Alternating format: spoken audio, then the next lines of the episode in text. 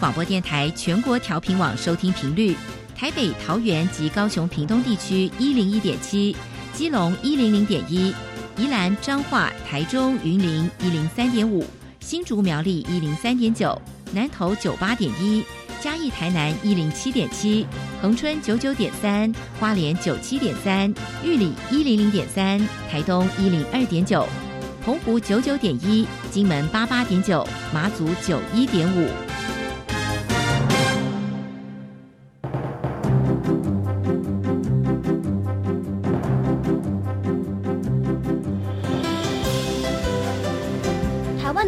要怎么做，才能使孩子面对未来的社会呢？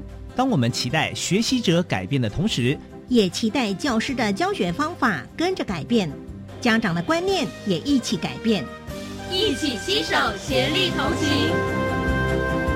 于林校长带您探索自发互动共好的十二年国教新课程，听见台湾教育的改变。欢迎收听《国教协作向前行》。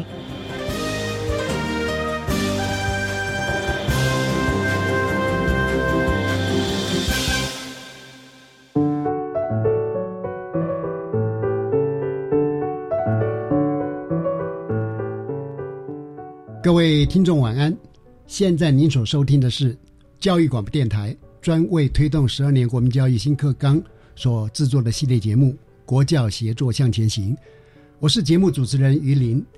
呃，今天我们探讨的主题是相当特殊哈，我们的主题是人权多重奏。呃，这个很特殊的议题，我们邀请的是国立台南女中杨淑芳老师以及国立台南二中江义伟老师。到现场来跟各位分享哈，因为两位老师呢都是国教署的人权教育资源中心的研究教师，换句话说，他们是长期深耕推动人权教育，在第一线里边，他们非常理解我们整个学校系统里边应该怎么样来带动呃人权教育，并且呢研发很多很棒的教材跟课程哈，可以说是长期为人权教育奉献心力。杨淑芳老师您好。主持人、各位听众，大家好，晚安。江一伟老师您好。主持人、各位听众，大家好。好的，呃，因为我们的新课纲啊，其实有非常多的议题哈，这个洋洋洒洒有十九项议题之多。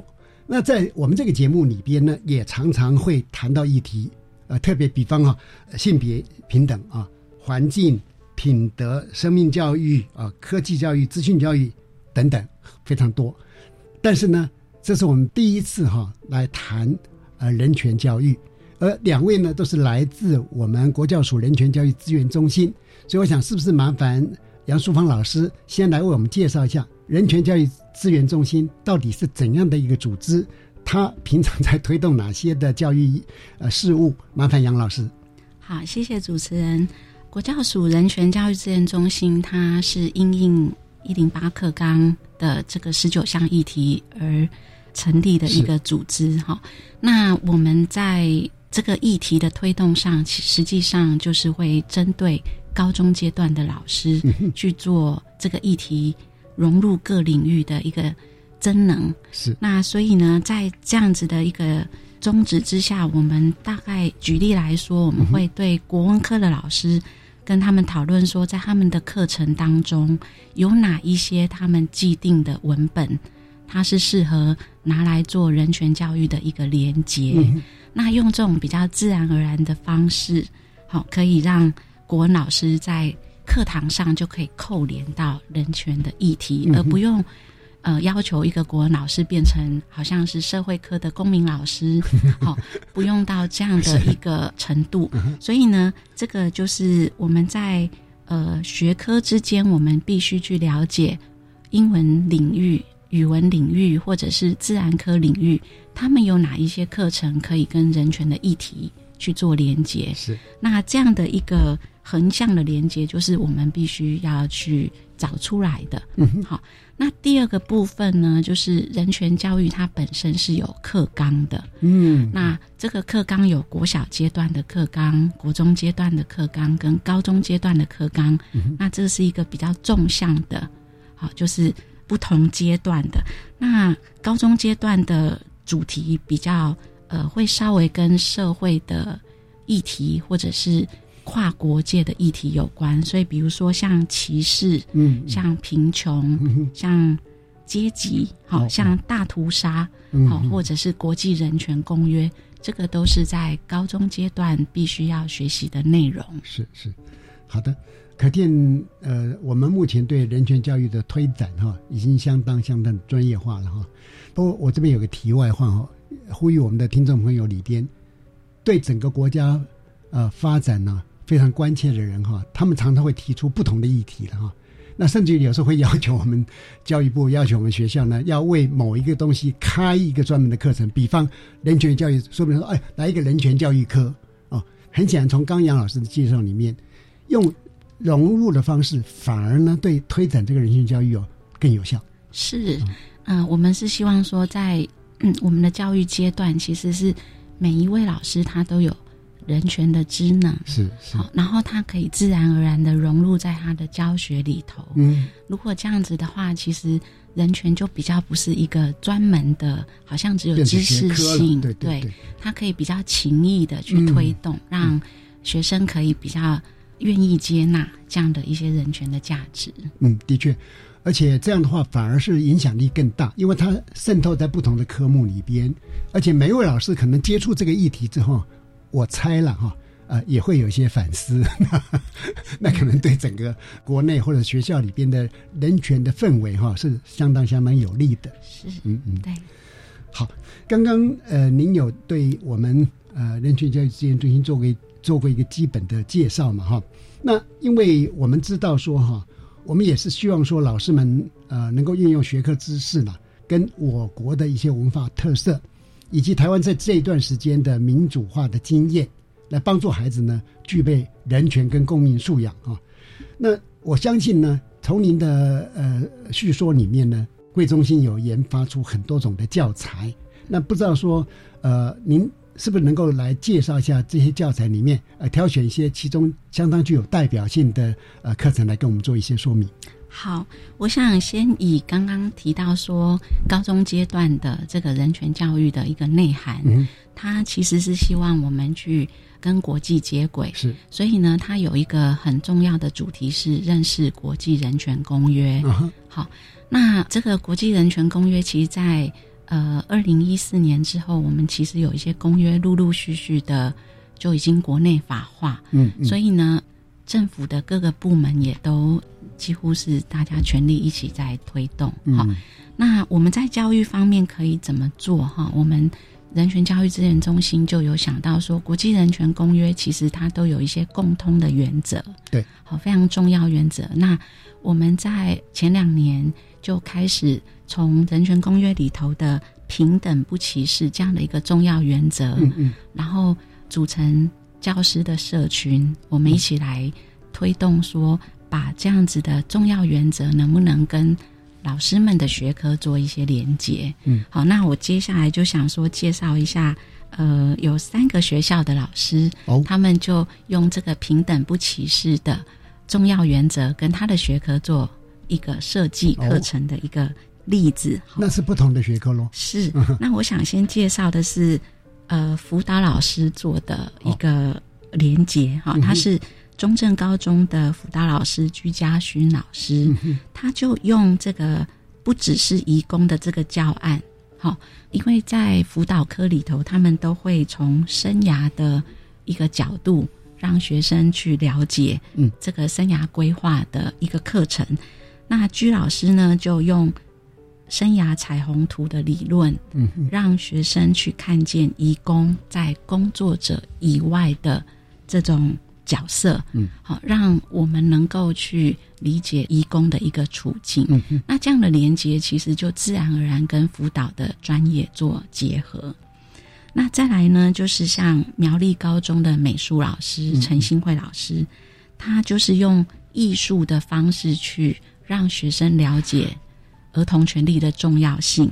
那他举的例子很有趣哦，就是用一九七零年代美国的一个摄影家，他拍摄童工艰苦的一种工作环境，然后去唤起大众的注意，所以他用艺术来倡议，然后再用倡议的一个方式去认识《儿童权利公约》，所以他用这种方式去带他的学生去做艺术的创作，所以学生创作出来的这种画作，其实都非常的很深刻。好，然后也可以从从儿童的角度去发声。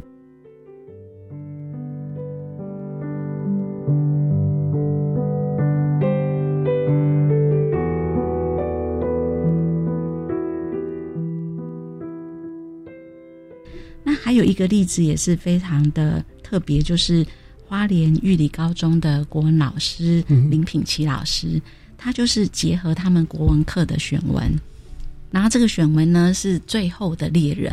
哦，好，那这个最后猎人，那引导学生去关注台湾当代的一个种族议题，是。好，也就是说去反思原住民族的狩猎文化跟当代价值的一个冲突，嗯嗯，好，去反思最后的猎人，最后这两个字的意义，是所以就是透过这样子的一个国际人权公约的重要原则，我们再去跟学科的本质做联系的时候，他们的扩散的效果就会比较好。嗯，而且我觉得刚才的所抛出来几个议题哈，有一些会比较容易处理，也就是说它是可以跨国界、跨文化的、跨种族的，大家比较能接受的。呃，但是其实人权里面也有很多议题哦，是还蛮有那种呃彼此不同意见的冲突跟整合了哈。但是我像比如说刚刚讲最后的猎人那样的一种课程内容，其实它也有非常高的价值，尤其是在台湾，你就会碰到的问题，嗯，还不只是国际的问题而已哈。好，那呃，在这个呃区块里面，不知道说杨老师还有没有想特别来谈一些更深度的刚刚讲的这个课程内容？嗯好，那我接下来也想再多介绍一点人权中心它所研发的一个教学资源。哦，其实，在人权的教育里头，呃，知识性的部分是一个研发课程它背后很重要的基础。是可是我们在做教学的时候，就很重要的是一个转化。嗯嗯好，所以呢，我们其实，在对于过去台湾的历史，我们也希望说能够有从人权的角度去做一些探讨。对，那所以我们其实有一些社群做的是比较不一样的转化。那哦我想说来介绍给主持人您听听看。是啊、我们呃想要用料理来讲人权故事。哦，这倒是蛮有创意的。对对，那我们这个社群叫做民主的滋味。是。好，也就是说，我们台湾过去民主化的过程，其实有很多人去做出牺牲，好、然后去追求这个民主、法治跟人权、这样的一个价值。是。那我们就把这些事件里头跟食物有关的，我们把它抽取出来，嗯。在教学上就用食物来讲这个人权故事。嗯嗯那我们就透过写专栏的文章，好，然后呢，在课堂上可以带学生做实际去做这样的料理，嗯嗯然后在做完之后，在品尝之余，去把这样的人权故事带出来。嗯那这个是一个我们曾经做过的一个教学资源，是那也曾经做过的教学资源就是百孔不迷路地图。嗯呃，能不能那几个字怎么写？白色恐怖，我们要讲的是白色恐怖的历史。是那我们用地图的形式，用一张地图来认识一个人的故事，哦，一个时代的背景。嗯好，那用地图的方式呈现一个人的生命历程。嗯，那用这样的方式呢，它比较没有太多的预设立场。了解。我们就是先把这个人所经历过的，都先呈现在地图上的空间，嗯，以及那个时代的一个街景上面，嗯然后让学生可以先了解这个人他经历了什么。嗯嗯那我们再来之后去透过一些问题的设计，来让学生了解这个空间的意义，嗯还有这个时代所呈现出来的一个社会氛围，嗯这样子。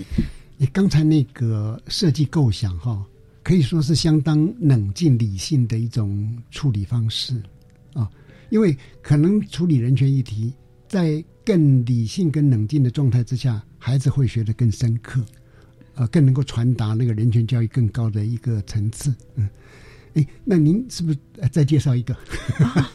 嗯，还有就是，其实呃，一般年轻人他们音乐对他们的一个共鸣是比较能够引发的哈。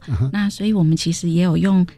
一首歌曲来传达当代社会的集体想望，嗯，这样的一个概念去设计课程。那我们今天呃，其实一位老师他在课堂上也都有这样子的一个实施。那我想说，是不是请一位老师也介绍一下你的？那就麻烦我们南二中江一伟老师。好。呃，那天我刚刚跟素芳老师在聊天的时候，聊到我今年的选修课刚好就是呃采用了这个模式。那因为金曲奖刚颁完，然后其实学生呢很热衷这个活动，就是 包含听音乐啊，不管是韩流啊还是台湾的华语歌曲，学生真的都非常喜欢。那怎么样在学生喜欢的东西中提炼出我们想讨论的议题？我觉得是教学还蛮重要的一个面向。所以说，像我自己的课程，我就会呃以。台湾的金曲奖，他所颁的年度歌曲奖。那他的年度歌曲，他之所以会选这首歌，它其实就代表着某一个年这个年度台湾的整个社会文化跟氛围。哦，比如说像是学学运的那一年，那得奖的作品就是《岛屿天光》，那你就呈现了台湾的整个文化社会的思维。或者说在讲性别平权的时候，蔡依的《玫瑰少年》那你就得奖了。然后在谈原住民议题的时候。阿豹的 Thank You 就也得奖了，对，所以其实各种议题融合在歌曲里面，然后我们透过提炼出来，跟学生做分析，然后并且回顾那一年的大记事，我觉得其实对学生来说其实蛮有吸引力，也能够有更多延伸的思考。这样，嗯，所以这个呃能够符合因材施教啊，因为孩子已经先就具有这样的学习动机，那在这样的状状况之下再来带动哈。我想学习效果应该很好。他们可能就不觉得自己是在学新的东西，而是他们可能就是以为他们是在呃很开心的跟老师谈音乐。可是其实我里面暗藏了我想要偷偷塞给他们的知识，然后让他们在无形中就可以，尤其是像人权议题对学生来说，听到的刹那会觉得很严肃。对对，所以他用比较温和的方式去切入，我觉得对学生的共感会比较高。对，嗯，呃，我们希望呢，每一种课程呢。都能够用刚刚呃姜老师所讲的，让孩子在快乐当中比较不会去抗拒的状况之下，不知不觉呢把它学得很好啊。诶，当然不是每一个科目都做得到，像我是教数学哈，哦，那就真的很困难了。不不过数学很重要，对。呃呃，不过我们也知道说，现在很多数学老师哈，他们的取材。啊，或者说用数学建模的概念，对，那么或者大数据分析啊等等哈，来带动，会让孩子觉得说，呃，数学也很有，哎，而且很有用，很实用，嗯，不会像我在当学生的时候呢，呃，我们都会问老师，老师为什么要学数学？老师的标准答案就是因为那个时候嘛要联考，而且分数很重。好，那我们现在就会慢慢发现说，哦，其实每一个学科今天安排在我们的课纲里面。都有它一个非常重要的意义啊，跟它对孩子未来发展的价值啊。好的，的确哈，人权这个议题对我们所有人来讲还是比较陌生哈。那因为我们知道杨树芳老师，你有带领一个所谓的人权多重奏教学团队啊。我如果讲的不是那么清楚，请两位老师帮我修正。就是，呃，你们参加教育部的创新教学工作的获得团体奖的这个。非常高的一个层次嘛，而且又是 ICT 融入教学的很好的示范啊！是不是？请两位老师看哪一位现在谈，就是说为什么有这样的发想？那这个发想是怎么样慢慢在你们的社群里面成型？然后呢，不能只有构想，一定要真的有在教学情境里面去推动跟实施嘛？这样才是一个完整的一个课程发展啊！所以我想请教两位老师，是哪一位来先给我们来做一个呃这方面的说明？嗯，好，那由我来跟大家说明一下。好，就是呃，其实这个教案的发想过程其实蛮久的，因为我们从一开始第一阶段其实是想着我们怎么样让人权融入不同的科目，因为这件事其实一开始就蛮困难的。的确，对，因为人权一开始很容易被定位在它比较接近社会科的一个思维。嗯嗯那像是我是国文老师，那很多国文老师就会觉得，嗯，我为什么需要去有这个知识？跟我没有关系对，我就把我的学科本位做好就很好啦，嗯吼这样。可是因为我们都知道，其实呃，人权的知识其实是非常重要，也需要学生潜移默化嘛。所以要怎么样说服国文老师们可以把课程放进人权的概念，是我们那时候一开始的发想。所以我们就开始从国文课本里面可能可以跟人权相关的文学作品，哦，去找到一些可能可以切入的点。那像是我们这次找到，我们这个教案找到的作品就是赖和的《一杆秤仔》。嗯，对。那这个作品它其实在讲的是呃殖民时期的台湾的底层小老百姓的生活。是那主角叫秦德参，台语就是金家惨，我觉得他的人生就是很惨的是一。个谐音。对啊 对，然后学生，我我记得我那时候教学生读这一课的时候，学生一打开，因为他大概二十页，哦，就是对学生来说，觉得它虽然是短篇小说，但是国文课本也要印到二十页。哇，超长的，对，然后学生就说吓到了：“老师，我可以不要看了。”对，就是就是他觉得就是很累这样。那我就跟他，我们就想说这样不行，因为学生的学习动机就会变得很低，然后他就会整个印象就是、哦，就是他就很可怜啊，他完全没有真正的同理，因为毕竟奈何的时代跟我们又隔了一百多年，所以学生其实蛮难去理解那个年代到底发生什么事情。是可是其实我们社会中还是有很多人过着跟秦德才一样的生活。嗯，对，所以我们才需要让学生去，用文学作品可以穿越时空，去让学生了解一些一些事情。对对所以后来我们第二阶段其实就推展了桌游，嗯就是我们就是把一杆秤仔，然后整个故事呢转化成桌游的方式，哦然后让学生可以在一边桌游玩桌游的过程中，他就化身成为景德灿，嗯然后他试着要。在这个体制下去扭转自己的命运，那有可能会成功，那有可能会失败。嗯那当他失败之后，他就能够真正的去理解说，为呃，在这个双重剥削的情况下，我为什么怎么努力都没办法成功的那种心情，嗯那种那种人权被剥夺的感受会比较强烈。是对，所以那时候我们就是因为为了想要引起学生继续往下阅读的动机，所以就开发这个桌游。是那你就跟学生讲说，哎、我们等一下要玩桌游，所以要认真看哦。他们就会突然间说好，因为学生的胜负欲都非常的高，他们就很想要把这个游戏玩好。那我们透过一样，这只是一个我们希望让他觉得亲近的方式是。然后之后我们在这个桌游结束之后的话，我们就会呃让学生有一些学习单的反思。嗯。这个教案比较特殊的地方，是我们最后一个阶段是结合了科技，就是刚刚主持人讲的 ICT。嗯那我们选的这个科技的融入叫做 ThinkLink，它是一个比较新，但是我觉得蛮酷的一个呃，就是软体哦。哦，的这个软体其实学生的手机就可以用了，所以我上课的时候，学生可以用平板，也可以用手机，也可以用电脑，就他可以用任何模式去做操作。就是他是用影像的方式在说故事，然后会有每一个图标，让学生可以点到那个图片，他就可以呃扩展出他想要谈的东西，嗯或者是让。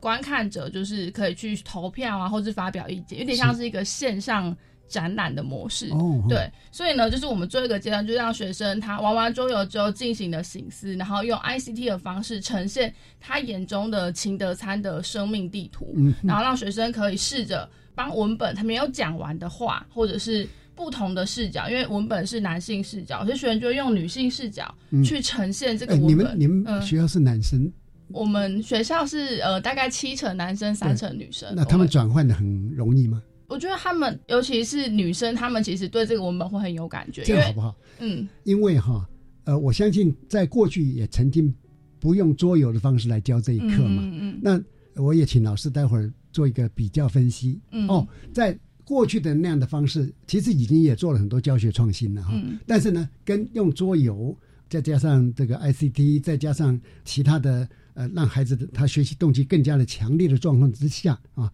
到底哈，在今天高中的现场去推这样的教材，孩子们的反应是如何？呃，我们呃因为时间啊，我们先听一段音乐之后呢，我再继续来请教姜老师。嗯，好。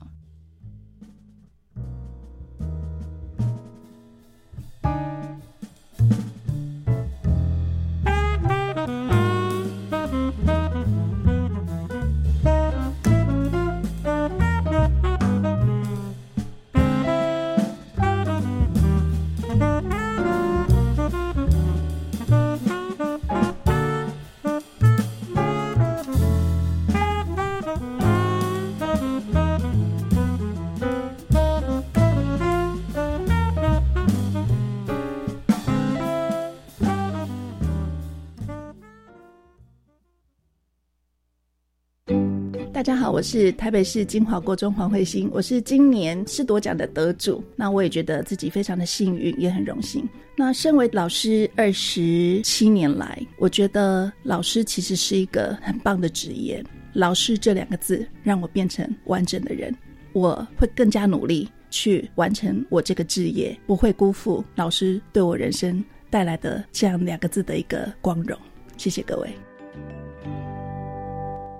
为了迎接未来的双语环境，我希望我的孩子能够加强英语能力。您的心声，教育部都知道。教育部国教署为全面提升学生英语学习成效，特别计划 Cool English Test 英语自主检测系统平台，针对十八岁以下学生提供听说读写全方位免费英语检测。Cool English Test is so cool。以上广告是由教育部提供。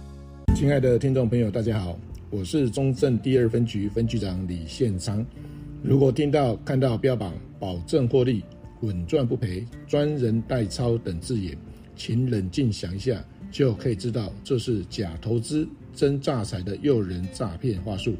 接到有疑似诈骗电话或简讯，马上拨打一六五专线，小心谨慎，钱就不会落入诈骗集团手中哦。台北市政府警察局关心您。我们是台湾弦乐团，我们都在教育广播电台。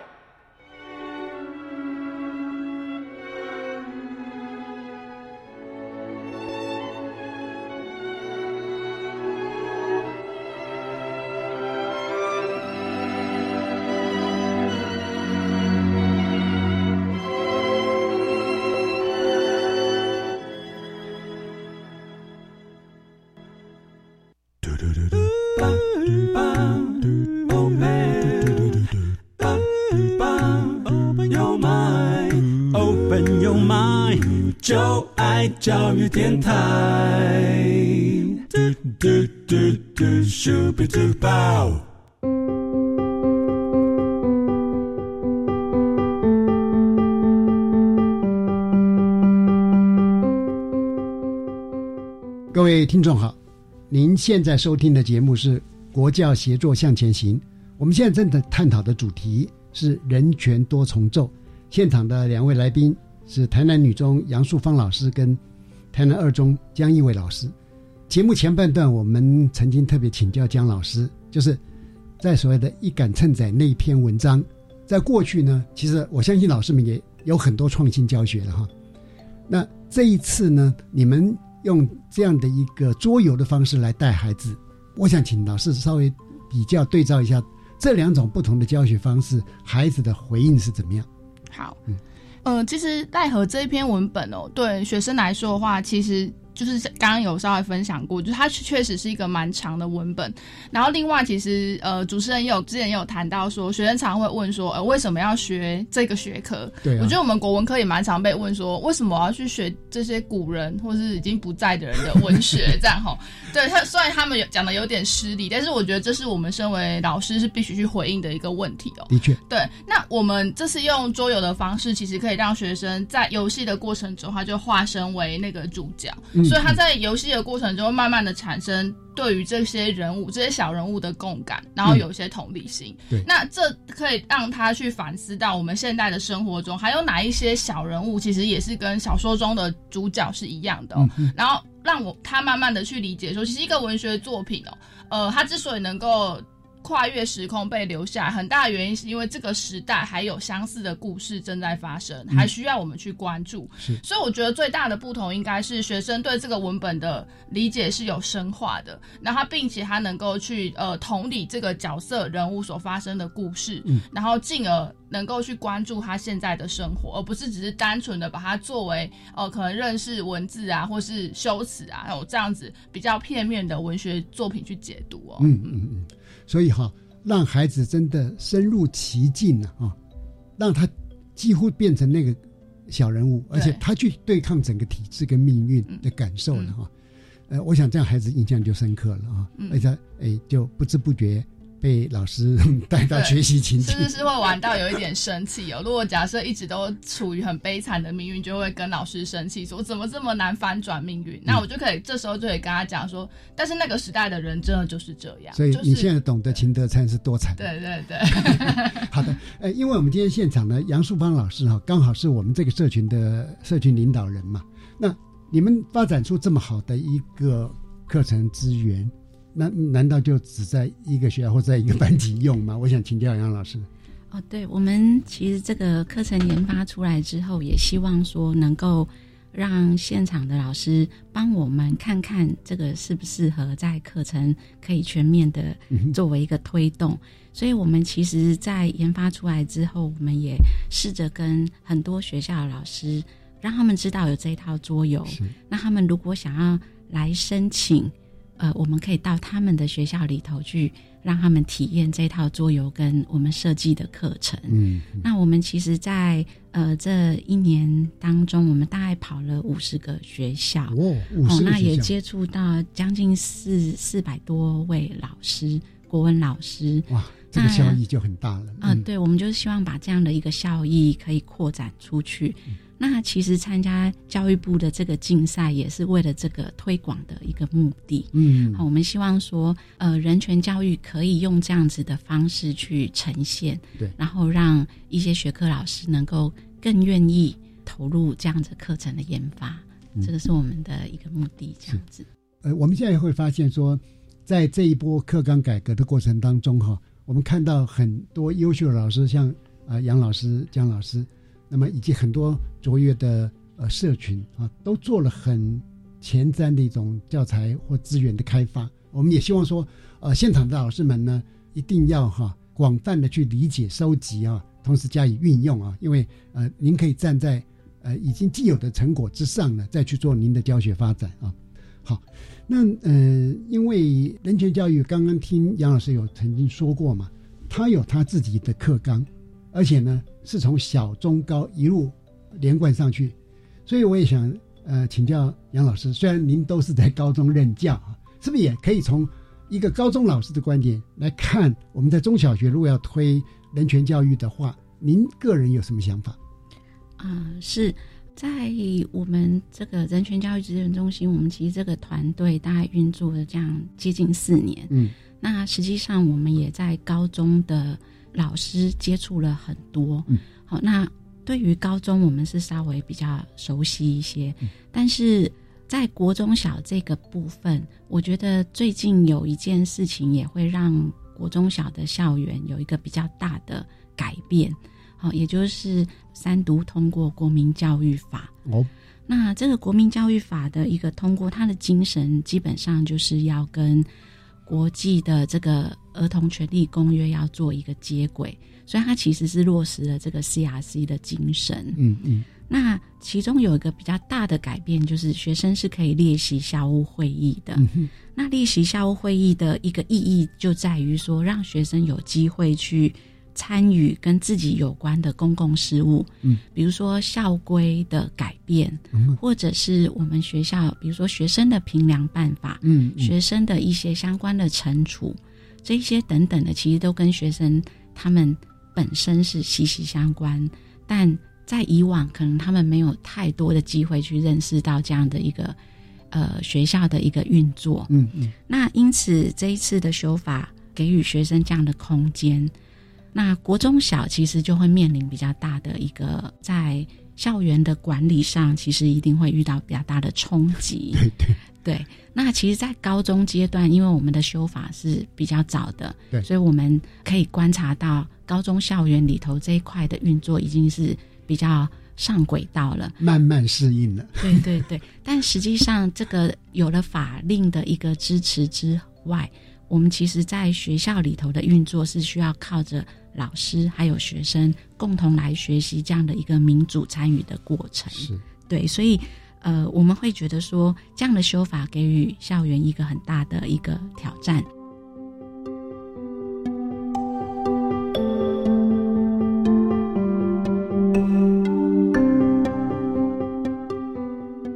那举例来说，我会觉得人权教育的一个。呃实践，它基本上就是要回到校园里头的一种生活情境去讨论。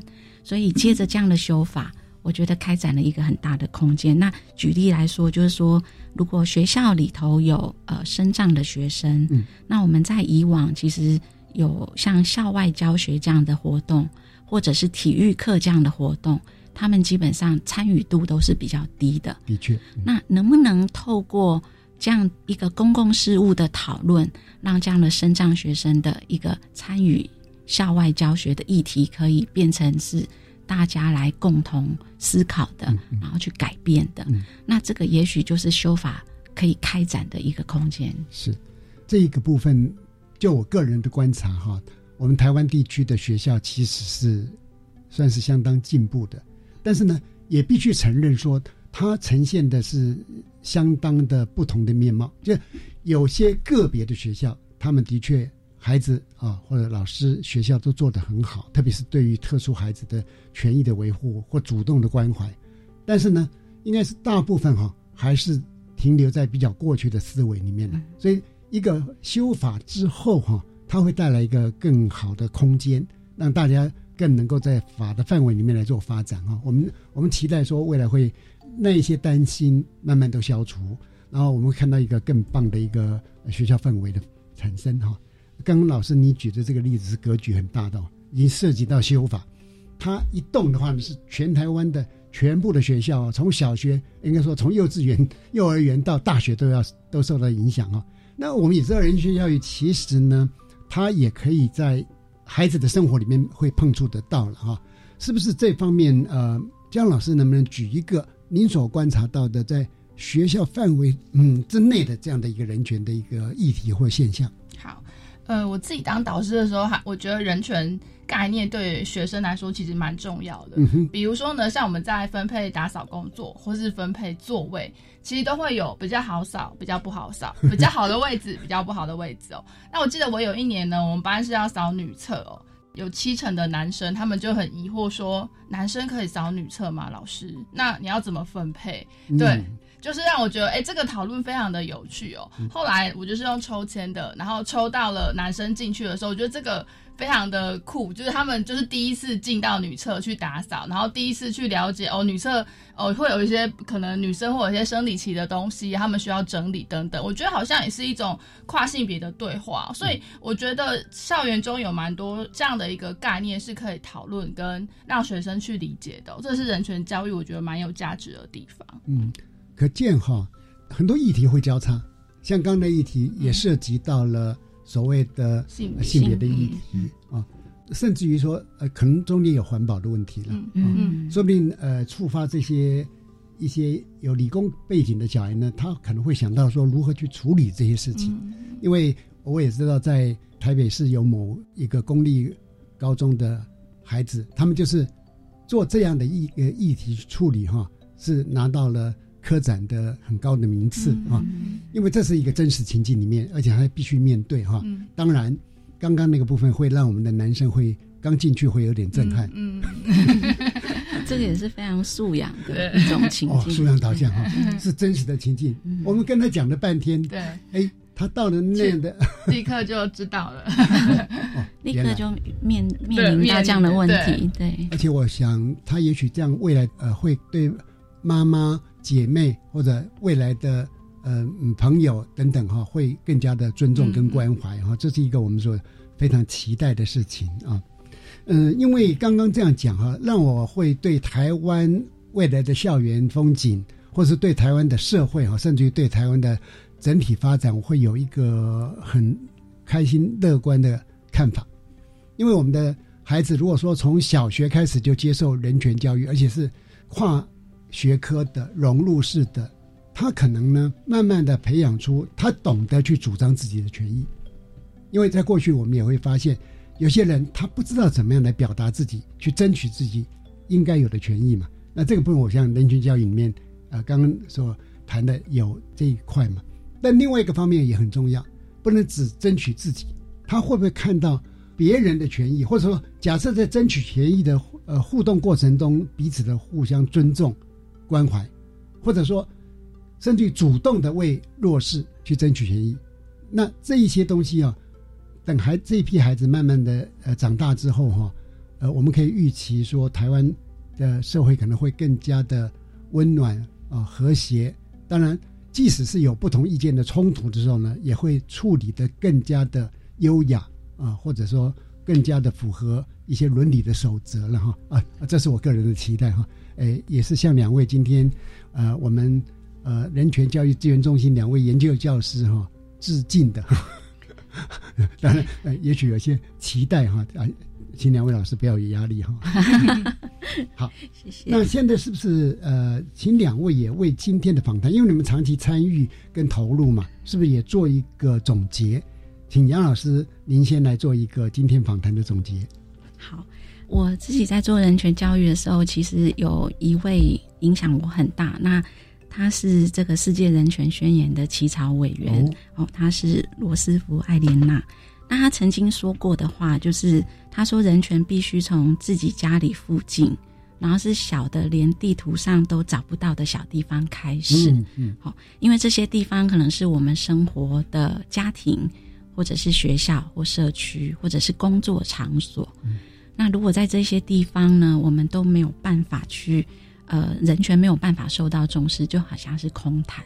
嗯，所以其实这句话对我，我觉得影响很深。嗯，也说人权，其实我们如果从英文的这个翻译来看，它是 human rights。嗯，它基本上就是说的是对人做对的事情。嗯嗯，那怎么样是做对的事情？其实它是需要不断的对话。嗯，所以在校园里头，我觉得。跟学生的对话，跟老师之间的对话，跟学校以外的社会的这个氛围去对话，其实都是呃人权教育它在推动的时候很需要去关注的。那我觉得教育能够去做对的事情，这是一件很有意义的事情。是，很显然杨老师已经内化了那一句话，而且可能也是您能够这样非常的持续投入哈。会让你觉得这个工作是有意义的，呃，接着也请姜老师您来做一个好总结。今年我的班上有一个特殊生哦，他是视障的学生。那我今年在看 IEP 的时候，学生跟我说：“老师可以不要跟同学讲我的状况吗？”就是我这时候我就会联想到我们在做人权教育的时候，为什么很希望能够。更软性的，然后让同学深入其境的去理解跟同理哦。嗯，因为也许制度层面我们会给他一些保障，或给他加分，或给他一系列的这个保护。对。可是他在同学同才的生活上，他就是很害怕被别人知道我其实可能看不清楚，或其实我跟别人不一样。是。而这种恐惧，我很希望我们人权教育有一天可以做到，是这些学生他是可以勇敢的跟他的同学讲啊，我就是这样，然后并且可以得到。应有的尊重跟同理，我觉得这件事情可能是我们呃想要推动人权一个很大的动力，跟很期待的未来的教育的蓝图。嗯，对。哦，这个境界很难。就说一方面是类似这样的孩子，他敢勇于的表达，他也不讳言说我具有这样的状况。可是更多的是我们周边的人对他，不是说给予哦，不是，是我们给他给他应有的尊重嗯啊。在这样两个互动的时候呢，他才比较敢勇于表白了哈。好，不过我们会期待这一天的啊尽快到来啊。呃，今天非常感谢两位老师从台南呢到我们电台现场来跟听众朋友分享非常重要的又这么样的精彩的一个你们的课程设计跟分享啊。杨淑芳老师晚安，主持人各位听众晚安，江一伟老师晚安，主持人各位听众晚安。呃，本节目的主题讨论我们就到这边告一段落。接下来是由白天主持的《笑声飞扬》，让我们一起来听听校园中的精彩故事。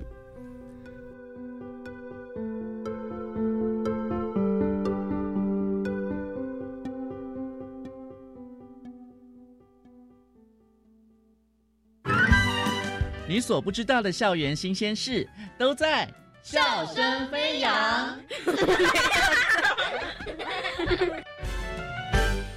欢迎来到笑声飞扬单元，我是白天。今天很高兴可以邀请到三位小帅哥跟小美女哦，分别是来自台南二中的林静荣同学。大家好，我是来自台南二中的林静荣。银海中学国中部的林千蜜同学。大家好，我是来自银海中学的林千蜜。海淀国小的林福乐同学。大家好，我是刚从海淀国小毕业的林福乐。因为在求学的生涯里面哦，比起每一节上课的老师们，身边和自己一起上课、听讲、下课能够一起说话、聊天的同学，才是影响自己最多的人哦。在过去几年，青少年之间的人际互动引发的社会新闻事件，都会让我们意识到这些孩子们之间的相处是需要大人更多的关注和引导。今天邀请了三位高中国中和国小刚毕业的三兄妹，来和大家分享一下自己在班上碰到的特别的同学的故事，可以让我们一窥青少年的世界。来问一下哥哥金荣，这些特别同学，有些是因为先天问题，嗯，有些是因为后天的环境影响所导致的。我想分享的这位同学，他的特别之处是他在国三的时候。被诊断出有癫痫的症状，当发作时会有全身抽搐、无法控制脸部表情的情况发生。在第一次发作时，我们都很害怕，不晓得该怎么处理。后来，我们的导师就跟我们说明他的状况，告诉我们当他发生状况之后该怎么处理。然后在座位上，我们也做了一些安排，把跟他关系好、愿意帮助他的同学安排在附近。当他的癫痫状况发生时，这些同学可以立即帮他处理好所有需要注意的东西，然后把他送到健康中心进行进一步的治疗。谢谢。那要不要帮他用毛巾咬在嘴巴里面？不会，但是我们会要把他的头先拉起来，嗯，防止他会窒息，对，不小心咬到舌头之类的。嗯嗯嗯嗯。换签密，我想分享的是从低年级开始跟我同一班的一位同学。他也是有先天的问题，他是自闭症的，所以很难适应学校的生活。刚开始他会大叫大哭，整栋楼都听得到。嗯，可是老师很厉害，不但可以安抚他的情绪，还可以让他和同学友好的互动。后来升上中学时，我们又同班了。妈妈说我的磁场很厉害，都会遇到一些特别的同学，也跟我讲，也鼓励我。多去帮助他。这次另一位同学的问题很麻烦，是情绪很容易失控，尖叫。有一次，当他上课看课外书，老师要提醒他，他就突然生气，拿书丢老师，差点砸到我，我快吓死了。他还想去打老师。这时候，那位自闭的同学做了一件让我们大家很吃惊的事，他去抱住了那位生气的同学，保护了老师。我们都很佩服他，老师也很感动。嗯，真的，听你们这样讲哦，老师真的是非常重要的引导者哦。如果有老师处理不来的事情呢，福乐怎么处理呢？其实大部分老师在的时候，同学是比较不会出状况的。我想分享的是班上特别皮的同学。妈妈说，我的体质也很容易碰上很皮的同学。低年级时在打扫时间。两个同学追逐，结果去撞到另外一个小女生，害她牙齿断掉。老师和家长为了处理这件事情，处理非常久。中年级调皮捣蛋同学不是特别皮了，是超级皮，老师再也管不住了。他们上课时都会特别的认真，特别认真抓老师的语病，上课时都会直接跟老师顶嘴。这些同学常常家长也。不太管，可是这样会影响到我们上课，我就很不喜欢这种特别了。嗯，杰米呢？像我读国中，这种同学就更多了，甚至他们会聚在一起，故意唱反调。我本来都不理解为什么他们要这样做，但是发生了一件事，让我有了不同的想法。有一位国中二年级转来的同学，他的特别。是后来才出现的。在刚见到他的时候，我本来想跟他打招呼，但朋友阻止我，说他看起来不好相处，很孤僻。于是我也没能和他说上话。一开始，他是想融入我们班的。他上国文课特别认真，我看到他的笔记都是满满的备注。可是。后来，他为了加入一群在班上比较爱玩一点的同学，他开始在上课做一些不好的动作，还跟老师起冲突。结果学校只能请家长来了，而且嗯，那时候我是要回班级的路上，我在辅导处看到他妈妈扇了他一巴掌，我很震惊，他妈妈竟然会在公开场合扇他女儿一巴掌。而后来回到教室以后，我看到他眼眶红红的，头低低的，整个下午都没有再说话。我觉得他很可怜。哥哥呢？哥哥有什么看法？呃，我觉得有些状况不是老师没办法处理。而是当老师处理完之后，他们在老师看不到的地方又会再继续下去。那像是我中年级的时候，就有我们班上有同学很爱挑衅，他很爱挑衅其他人，包括我。那我在一开始的时候就会觉得有点不舒服。一开始我是选择我想要逃避，就不想理他。但是后来发现，当我这样做之后，他反而更变本加厉的去来挑衅我。我后来就是。决定自己去跟他说，我觉得不舒服。其实我在跟他说完之后，他也做了一些调整。其实我们在当我们中年级快要分班时，我们也成为好朋友。嗯哼，其实和班上特别的同学相处哦，刚听到林静荣同学、林千蜜同学、林福乐同学、哥哥、妹妹三位的分享哦。至于和特别同学的相处呢，你们有什么特别的一些想法？想跟同学们来分享，或者老师，我觉得这些同学其实他们都不是自己愿意变成他们现在的这样子。我们不应该因为他，我我们看到他的第一眼状况，或者是他的某些事情，我们就认为他是不好的或坏的。然后这些同学其实就就算他们看起来是很不好坏，那其实他们一定在某个地方一定有他们的特长。我们更应该去了解他们的特长，然后帮助他们走出自己的问题。真的，因为像是有些 ADHD 的同学们，他们就是过动嘛，或者是癫痫。刚刚讲到的同学，就是有一些疾病，身体上面有一些不舒服，一些疾病。妹妹呢？有些家长不知道这些孩子在班上的行为对其他同学造成困扰，不但不太愿意去配合老师，但。这样子，最后受伤的就会是自己的小孩。适当的约束他，才是真正爱他的表现。溺爱就不是爱了。我回想到之前发生的事，老师问过我要不要给他机会，我当时是否定的。但现在想想，每个孩子都应该拥有第二次机会，而他的父母不应该放弃他。哇哦，我们刚听到三位同学的想法都。非常的嗯贴近你们自己内心的一些表达哦。我们最后再用你们自己很短很短的话来跟可能班上有一些特别的同学，其他的同学不是很了解，他们还会用异样的眼光来看他们。你希望他们可以怎么来帮助这些特别的同学呢？嗯，我希望这些会用异样眼光的同学来看他们的人。我觉得他们虽然说他们的状况的确可能很特别，嗯，但是我觉得我们应该去更关注他们，而不是说因为我觉得这个同学很奇怪，或者是我讨厌他，我就远离他。应该关注他们，帮助他们。嗯，或是可以站在他们的立场来看这件事情，或许就知道他们为什么会那么无助，为什么会没有人站在他们这一边。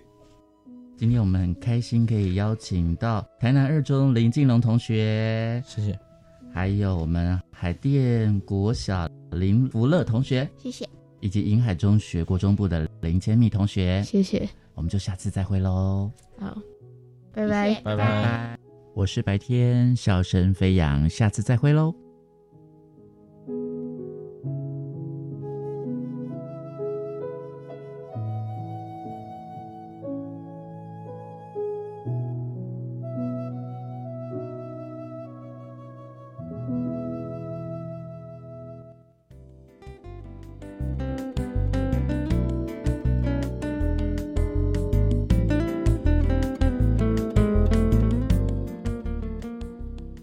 听众，感谢您今天的收听《国教协作向前行》这个节目，在每个星期三晚上六点零五分播出，欢迎您再次准时收听，再会。